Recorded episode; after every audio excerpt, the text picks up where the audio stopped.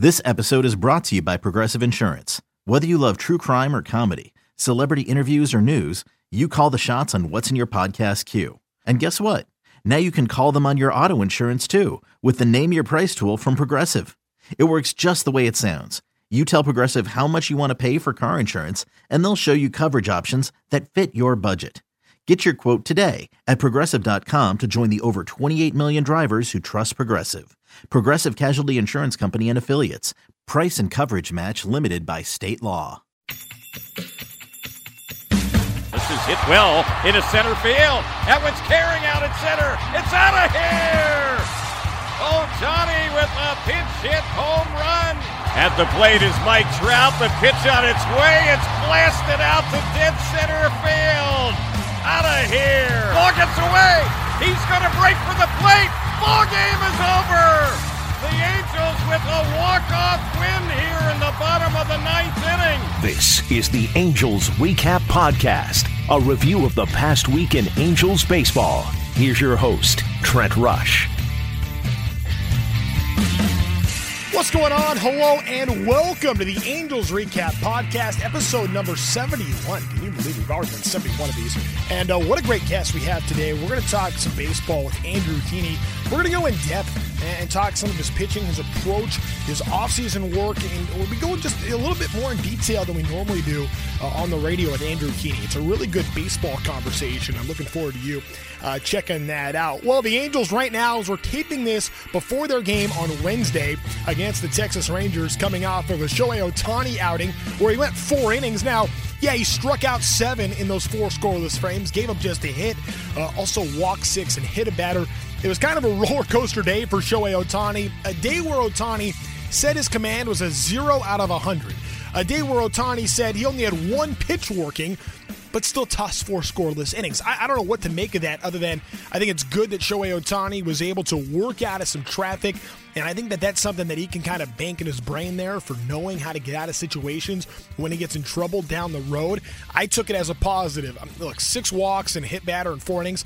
Absolutely. That is far too many for Shohei to have sustained success. However, for me, it did feel like more of an anomaly than a trend with Shohei Ohtani. I know he's had some command trouble before, but again, this guy has not pitched regularly since 2018, and it was his first start in 2 weeks coming off the blister thing. I think in that first inning, I think that blister might have been in his head a little bit. And we've talked about this almost ad nauseum with Shohei Ohtani.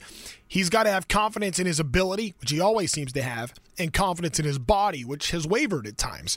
And, you know, no longer worried about the forearm, but he was concerned about the blister, clearly. It seemed like in the first inning. But once he got that kind of out of his brain and was able to put that behind him, I thought Shohei actually pitched really well yesterday. And a day where he did not have his best stuff, he tossed four scoreless innings. So if that's the expectation for Shohei Ohtani, my goodness, sky's the limit for what this guy is going to be able to do. Well, the Angels as a pitching staff definitely are looking to improve as far as ERA is concerned. At the time of recording this, the Angels 12th right now in starter ERA in the American League, but the bullpen has been pretty good. They're 7th right now out of the 15 teams in the AL, and looking to improve upon that. I think that there are some good signs we're seeing from this Angels bullpen at the moment. I mean, look, Raisel Iglesias pitched on Tuesday night, came in non-save situation, but came in to shut the door, hadn't pitched in 6 days, and what had been a pretty interesting week for the Angels. You know, they came in thinking that they were going to play 6 games here on the homestand. They looked so good on Friday night against the Minnesota Twins, won that game 10-3. Just everything was clicking for the Angels on that particular day. And then the COVID news with the Minnesota Twins basically shut them down for 3 days. But what that also meant, a side effect of that as far as baseball is concerned, is the Angels couldn't play on Saturday and Sunday. So those games are going to be made up later in the season. We don't have the details on that as of yet. But again, those games will be made up at some point. But I thought that was kind of a bummer because the Angels had looked so good on Friday. They were coming off a road trip where they had to deal with all kinds of injuries, and it seemed like they were finally getting themselves established. Looked great on Friday night, and you know they were kind of chomping at the bit to go out and play on Saturday, and then the game ends up getting canceled, or not canceled, postponed is the right word, there. But, you know, the Angels wanted to play that day. Couldn't happen. I thought having two unexpected days off in the season probably did more harm than good in the moment for the Angels. Joe Maddon kind of alluded to that as well. And I thought the Angels came out really flat on Monday against the Texas Rangers in the series opener. But then they came back looking really good on Tuesday night, and a bounce-back effort kind of got more back on track there. Look, the Angels on Monday were down 6-0, and then the seventh inning strung together a bit of a rally, put 4 runs on the board. A lot of good things for the Angels in that situation. Albert Pujols stole a base in that situation, so that was awesome to see. But all in all, just kind of a flat game on Monday for the Angels before they came back and looked outstanding, I thought, on Tuesday in a really complete team effort. Trouty hits the home run, 464 feet. Albert Pujols hits a home run the exact same distance. How about this? At 115.5 miles per hour for Mike Trout, that's the hardest hit home run he's ever had. That's amazing. And then it went 464 feet, and then in the same game, one inning later, Albert Pujols hits a home run that goes the same distance. That's wild to me. It shows you what Albert can do. In 24 hours, Albert steals a bag, which he's done now in every one of his 20 full seasons. Didn't steal a base last year in the abbreviated 60-game, whatever that was. But in every full season of Albert's career, he's now stolen a base. That's an incredible stat. And then 24 hours later, it's a home run 464 feet. So pretty impressive right there for Albert Pujols, who's had to play already more first base than you'd probably expect Albert to play, with Jared Walsh having to be in right field a bit with Lagares down, and obviously Dexter Fowler done for this season. But does seem like the Angels are starting to get a grip on their injury situation. Still waiting on Anthony Rendon. And my takeaway over the last week, it seems like the Angels have been able to weather this storm with Anthony Rendon on the injured list. Obviously, you'd like them to, be even better than what they were. But at the time we're recording this, 15 games into the season, the Angels at 9-6. I think you would take that, understanding that Rendon would have already had an IL stint for half of that, and he was eligible to come back on Wednesday. There's a chance we see him in Houston. Probably more likely that we see him by the Texas Rangers series at the start of next week, as the Angels now hit the road for 10 days as they try to finish out a really important stretch in the schedule. Look, I try not to make too much of April games, but when you got 13 straight in division, 10 of them on the road, that becomes a fairly critical part of your schedule. I don't care if you're playing the games in April, if you're playing them in August, September, whenever. When you're playing division opponents, you got to take care of business. And the Angels, in that stretch, 6 of those games against the Texas Rangers, you get Houston for 4 and then 3 against Seattle. So very critical time for the Angels. And I think probably good news that the Angels aren't catching Oakland right now. At the time we're recording this, the A's had won 10 in a row. So Oakland is hot right now, as them and the Seattle Mariners have a half-game lead on the Angels in the division. I'm not overly concerning myself with the standings right now. I think it's going to be a very close, competitive division much of the way through.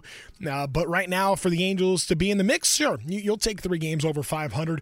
No question about that. All right, now it's time to check in with Friday night's starting pitcher. It's Andrew Heaney, who's going to get the nod on the bump Friday in Houston. But before that, he and I had a conversation just talking some baseball. And here now, our chat with Andrew Heaney. All right, we're being joined now by Angels starting pitcher Andrew Heaney, hanging out with us here on the Angels Recap Podcast, the Angels pregame show. I guess we're going to run this a couple times, so we got Andrew Heaney with us now. First things first, Andrew, my wife wanted me to check in with you. How are the puppies doing? Pups are good. They're back home. My wife Jordan's back home right now, so they're enjoying Oklahoma and having a nice big backyard. I was going to ask about that, because is that typical that Jordan stays back in Oklahoma and then you come out here for the season? Do you guys normally travel together? How's that usually work? It's kind of year to year. I mean, obviously everything going on the last year so has been a little bit strange, and so she's there now, but she'll hopefully be coming out.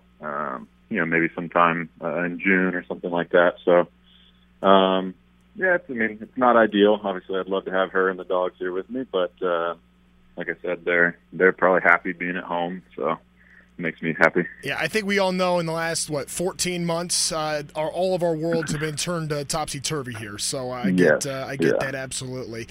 Andrew, I want to talk about your season so far, and I know the last couple of starts have been really strong for you. What kind of things do you feel like for you are kind of helping you get a little bit more comfortable here? I know it's early, but it seems like you've really pitched well the last two times out in particular.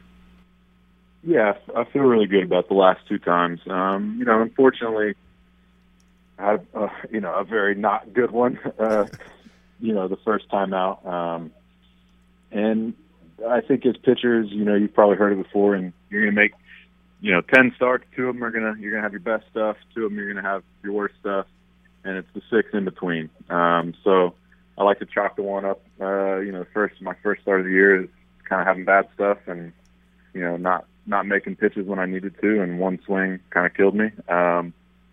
But I've been feeling good. I mean, I'm confident with what I'm doing right now. The last two times have been definitely good for my confidence level, after the start that I had, and just hope to keep going.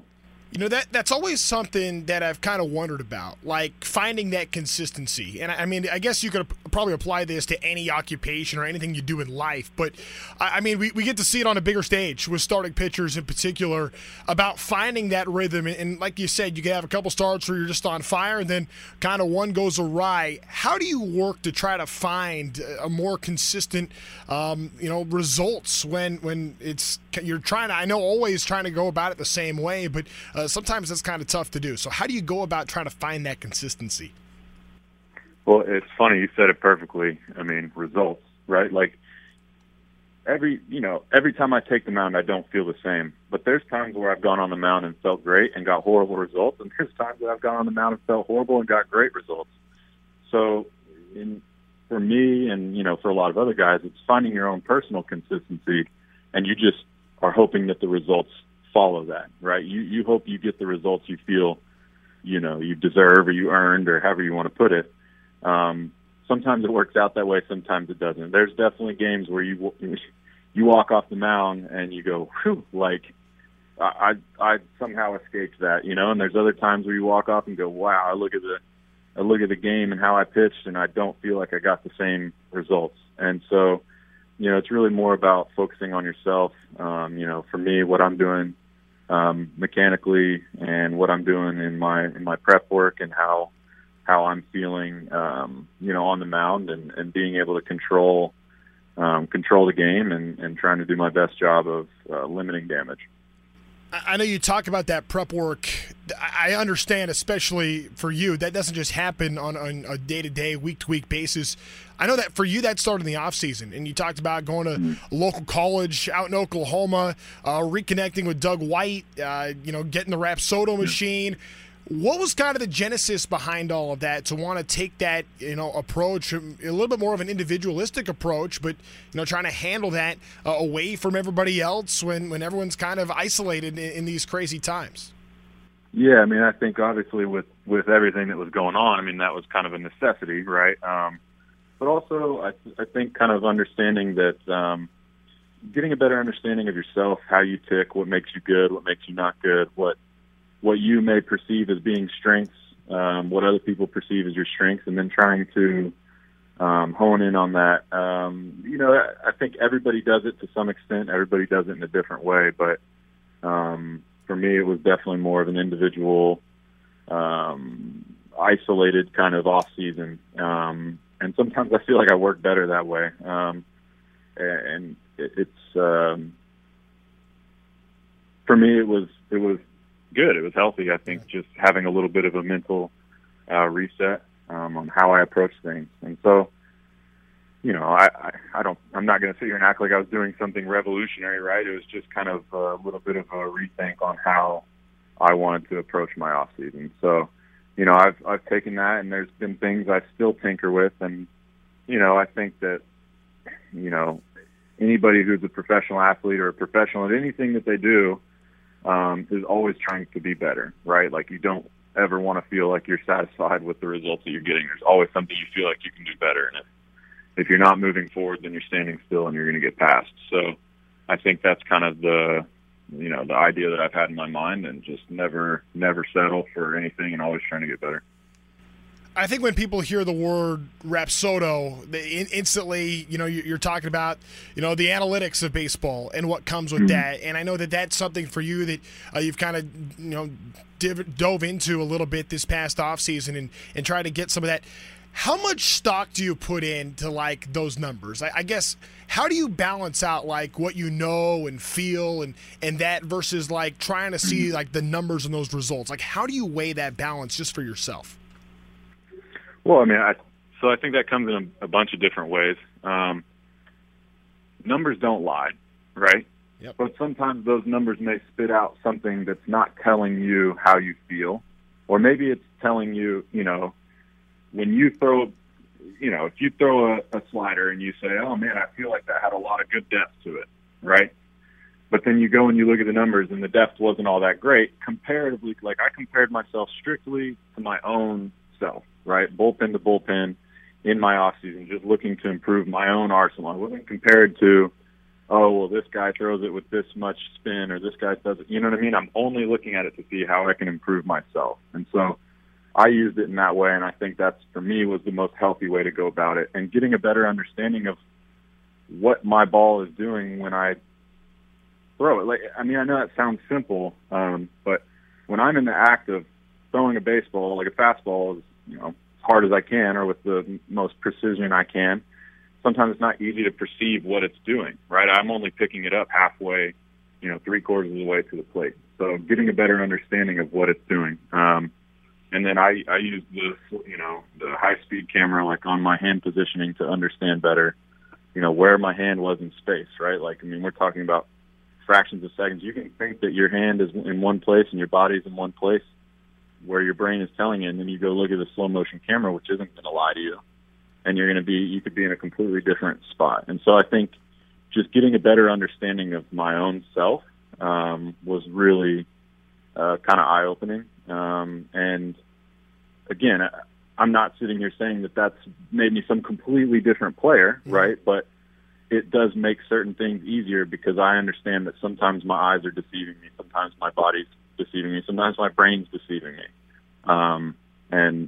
Traditionally that would just be your coach standing behind or your catcher telling you or the feedback you get from the hitter. But now we have an external cues that are giving you numbers that can also give you it's just an extra piece to the puzzle. I would imagine there's at least, in some circles, probably some fear, right? That maybe you get all this information, but you don't want it to clutter your brain when you're out there. So I guess, does that, the things that you look for when you're working out in, let's say, January, gearing up for spring training, are you looking at different things then than maybe what you would look at now in between starts?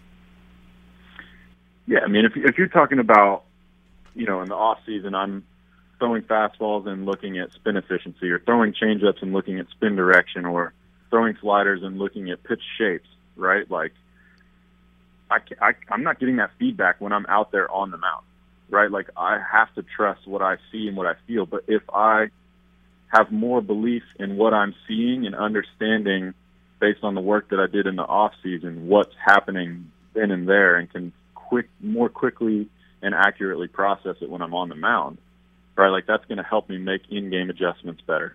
That's going to help me be, maybe more confident in what I'm seeing versus how the hitters are reacting, or, vice versa. So I think that, to me, is a huge benefit. But you're right. At the end of the day, when I walk out on the field, it's compete mode. It's go mode. I can only control what I'm doing out there on the mound, and I just have to trust the processes that got me there. Yeah, that's really interesting, and I appreciate you sharing that with us. I think it's really good perspective. What's Matt Wise been like out there as pitching coach? Yeah, I love Wiser, and I think earlier you were talking about too much information and having too many things going on. I think he's able to look at it from both perspectives, right? He understands the, the numbers, the analytical side of it. We have a great front office that makes it completely easy to process. They give us great little tidbits on things that are going on. And we can talk about that, in any way he wants, right? He's able to, disseminate that information to each person in the way that he thinks that they're best going to digest it, right? Some guys don't want their, you know, their data from the Hawkeye or TrackMan system or whatever. They just want to look at video and talk about how hitters reacted or vice versa or whatever. So I think he's able to give that to us in bite-sized pieces and break it down and translate it into when I'm out here on a mound during a bullpen working on something, he's able to communicate what he's seeing and what I'm feeling, and we can make adjustments from there rather than, you know, we don't need to sit down and run a, you know, analytical, you know, breakdown of why that was a crappy slider or whatever, right? Like, we can just talk about it in baseball terms. And I think the ability to do that is, it's not easy. I don't think everybody can do it. I think that's really cool hearing you say that because, like, for me, I everyone knows I've never been in your position, right? But at the same time, I think that you can see, like, all the information coming and be thinking, like, there's nothing wrong with getting more information. Like, more data is never a bad thing. It's how you process it and how you understand it. So when you have that, I mean, that seems to be really cool. And it's, you know, for hearing you say that it's coming from the front office and down, and Weiser translates that really well. That's pretty cool. Just in regards to just the feel of this team, fans have talked about it. There seems to be a different energy in the ballpark. It seems to be a different energy with this team. Again, I'm not in the room, but looking from afar, it definitely seems like this group, there's something different about this team than maybe some years past. Are you feeling that same kind of thing? Definitely. I think for multiple reasons. I mean, obviously, nobody last year enjoyed playing in front of empty stadiums. So even just opening weekend, having, I don't know what our total, 13,000, 15,000, however many we had, like, it felt like a packed stadium. So just having that crowd there, like, that makes a huge difference for us, and it's so much more enjoyable. And I hope fans are enjoying being back in the stadium and seeing it live, because I know we are.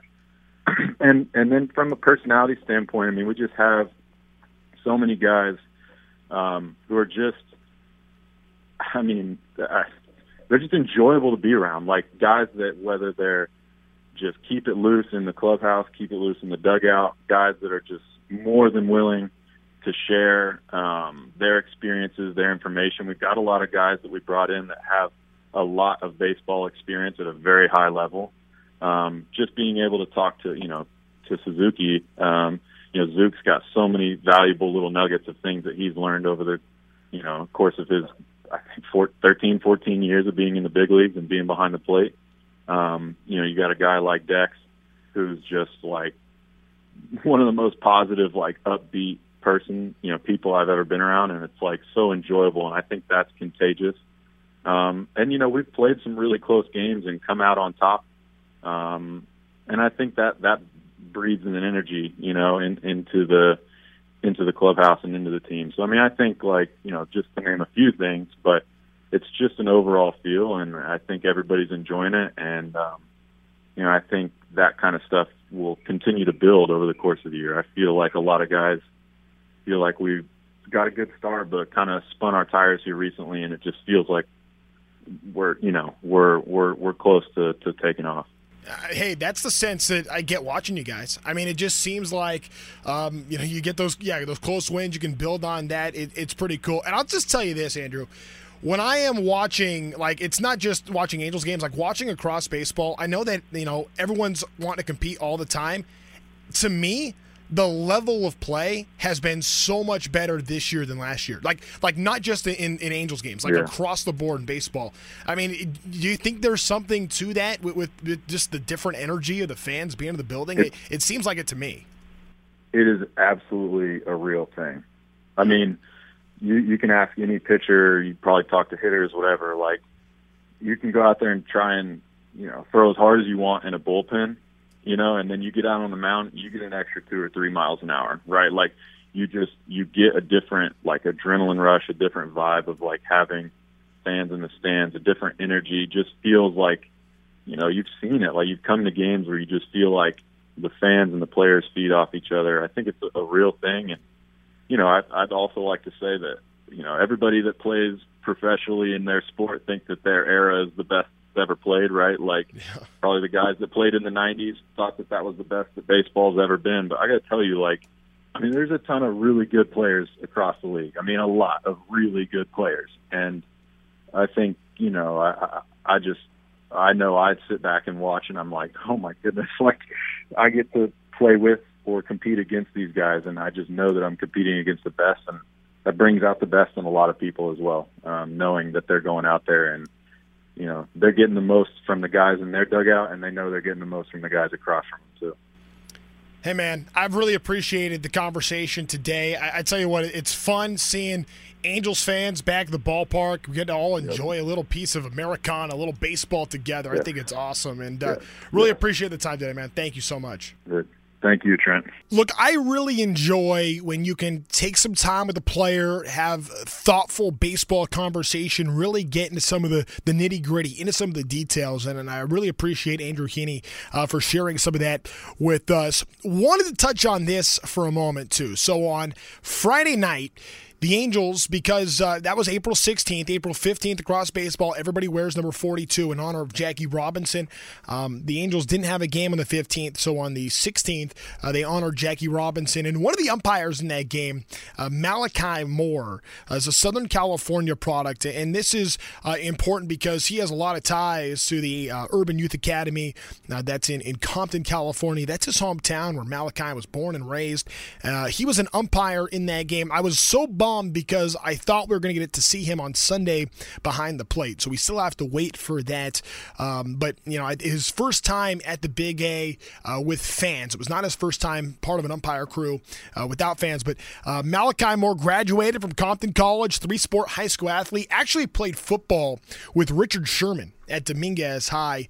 It's an incredible story. I have not known all that much about like how you become an umpire. And Malachi basically was encouraged by Kerwin Danley, a longtime big league ump, to pursue a scholarship to go to umpire school. And Malachi took that opportunity. And in fact, now he's even an instructor at the Wendelstadt Umpire School. But Malachi Moore started his umpiring career in the Northwoods League back in 2012. He even worked part of the Futures game in Washington, D.C. back in 2018. He is what's considered to be an MLB call-up. He spent a full season and a half in the Pacific Coast League, which is now Triple A West, but he was a Triple A call-up umpire. But for him, I thought pretty cool in his second series as part of a crew at Angel Stadium.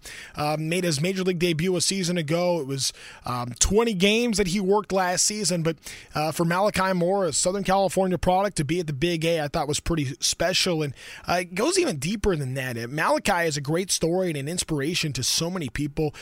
He just moved to Phoenix with his wife and two sons. He's got a 7-year-old and a 9-month-old. His oldest son is Nehemiah, who is named after Malachi's late brother, who was in fact shot and killed at 19 years old in Compton back in 2006. Malachi said that was a wake-up call for him to get his own life in order, and has done some incredible things, and now is a Major League umpire and an inspiration, I think, to a lot of people in his community, and a lot of people that have been able to see his success and growth, and now he's trying to continue to inspire others and help other people get on the right path that he was able to get on.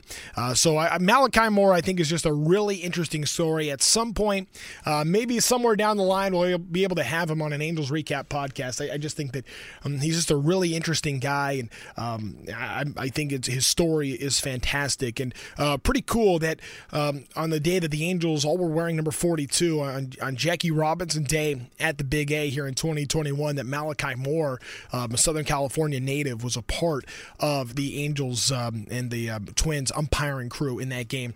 I thought that was pretty special.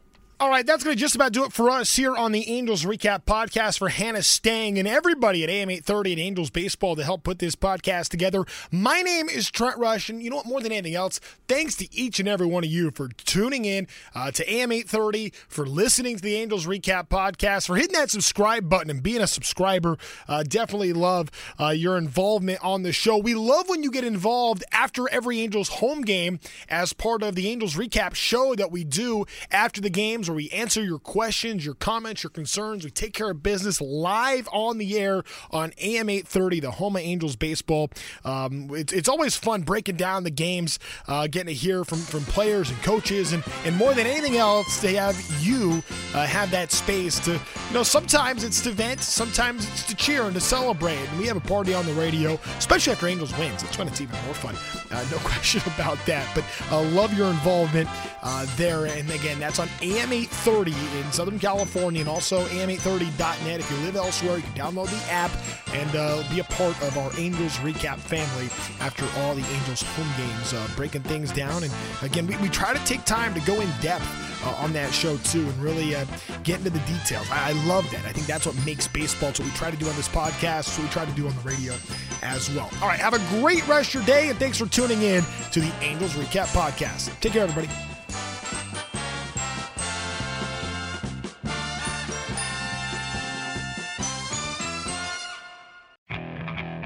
Okay, picture this. It's Friday afternoon when a thought hits you. I can waste another weekend doing the same old whatever, or I can conquer it. I can hop into my all-new Hyundai Santa Fe and hit the road. Any road. The steeper, the better. Because my all-new Santa Fe is available with H-Trek all-wheel drive, so I can hit the trail without a worry in the world. Heck, with 3 rows and best-in-class rear cargo space, I can pack the whole family in with all our gear. We've got available dual wireless charging for our phones, so we'll never lose touch with civilization, and we won't lose touch with the primordial power of Mother Earth. So which is it? Waste the weekend, or do something a little more epic and conquer it in the all-new Hyundai Santa Fe? Visit HyundaiUSA.com or call 562-314-4603 for more details. Hyundai. There's joy in every journey.